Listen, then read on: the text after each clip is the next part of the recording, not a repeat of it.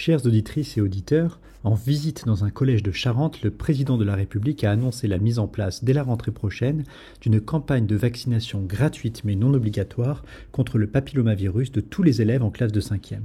Cette annonce a été suivie d'un grand enthousiasme dans le monde médical et d'un grand n'importe quoi sur les réseaux sociaux avec les habituels délires complotistes et anti-vax. J'ai donc décidé de vous rappeler en quelques mots ce qu'est le papillomavirus, pourquoi la vaccination contre cet agent infectieux est un impératif de santé publique et ce qu'apporte l'annonce du président.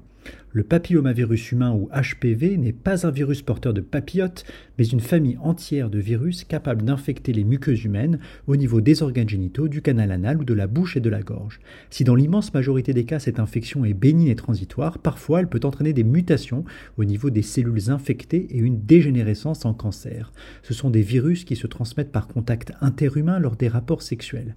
Ainsi, H P V est responsable d'une majorité écrasante des cancers du col de l'utérus, mais aussi des cancers de la verge, du canal anal et de certains cancers de la bouche ou de la gorge.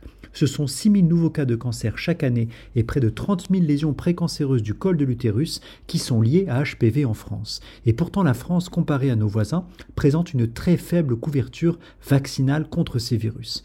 Alors quelles sont à ce jour les recommandations de vaccination en France ? Eh bien, la vaccination est recommandée depuis deux mille dix-sept aux filles âgées de onze à quatorze ans, et c'est seulement depuis deux mille vingt et un qu'elle est préconisée chez les garçons. Il existe un schéma de rattrapage pour les filles et les garçons âgés de quinze à dix-neuf ans et une recommandation de vaccination jusqu'à vingt-six ans des hommes ayant des relations avec les hommes. Rappelons que les garçons sont aussi bien évidemment des vecteurs de transmission de cette maladie et qu'ils peuvent développer des cancers H P V induits de l'anus ou de la gorge, quelle que soit leur sexualité. On se souvient de la déclaration de Michael Douglas qui avait annoncé en deux mille treize que son cancer de la langue était lié à sa pratique passionnelle du cunnilingus. Alors la vaccination est-elle efficace ? Oui, de nombreuses études l'ont démontré, le niveau de preuve est très élevé. Une étude suédoise récente publiée en octobre deux mille vingt dans le New England démontrait que la vaccination des jeunes filles avant dix-sept ans réduisait de deux tiers le risque de développer un cancer du col de l'utérus. Et que si l'on vaccinait les femmes un peu plus tard, entre dix-sept et trente ans, on réduisait tout de même aussi ce risque de moitié. La vaccination est-elle inoffensive ? Eh bien presque. Les études internationales n'ont pas retrouvé d'augmentation des maladies auto-immunes liées à la vaccination. En France, l'étude par l'A N S M de plus de deux millions de femmes vaccinées n'a pas non plus montré d'augmentation, sauf pour la maladie de Guillain-Barré. Il semble en effet exister une augmentation minime de ce risque, c'est-à-dire un à deux cas supplémentaires pour cent mille jeunes filles vaccinées. C'est fort heureusement une maladie qui guérit sans séquelles dans quatre-vingt-dix à cent pour cent des cas lorsqu'elle survient dans l'adolescence. Ainsi, les risques liés au cancer H P V induit sont incomparablement supérieurs aux risques de la vaccination.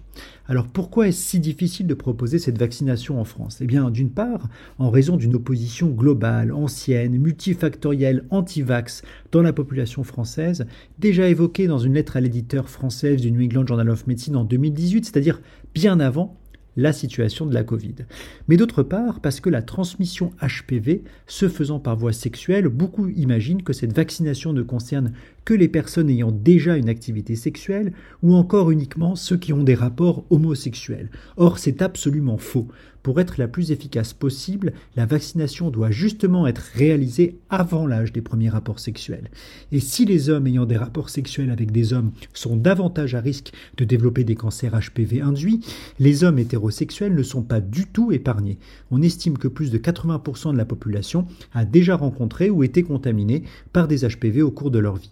Donc à titre personnel, je suis très satisfait de l'annonce présidentielle qui s'inscrit dans un cadre plus large d'annonces importantes de médecine préventive comme la réalisation d'examens de dépistage des M S T sans ordonnance ou encore la gratuité des préservatifs pour les moins de vingt-six ans en pharmacie.